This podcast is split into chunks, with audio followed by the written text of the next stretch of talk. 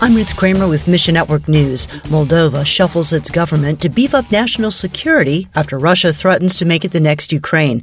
Greg Yoder of Keys for Kids Ministry says they're getting a lot of pressure from Russia they're fearful that they're going to be invaded as well. Partners on the ground tell Yoder 80 to 90% of the people in Moldova would like to join the European Union.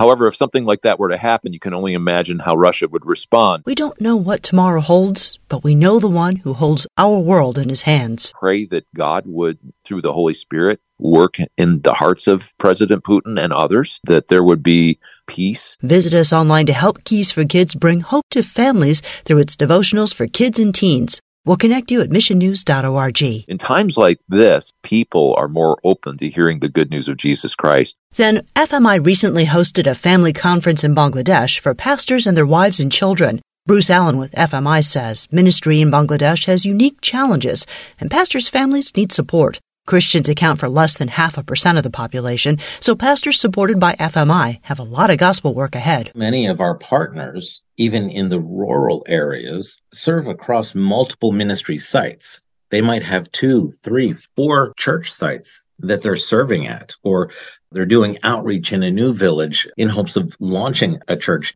But even out in the rural areas, there's not a great infrastructure for how to get from point A to point B. So that's a major challenge for them. Pray for growth of the gospel through the Bangladeshi church. Thanks for listening to Mission Network News, a service of One Way Ministries. We're listener supported by people just like you. So by giving to Mission Network News, you enable us to keep the stories of God's kingdom coming. And together, the Great Commission happens. Look for links at missionnews.org. That's missionnews.org. I'm Ruth Kramer.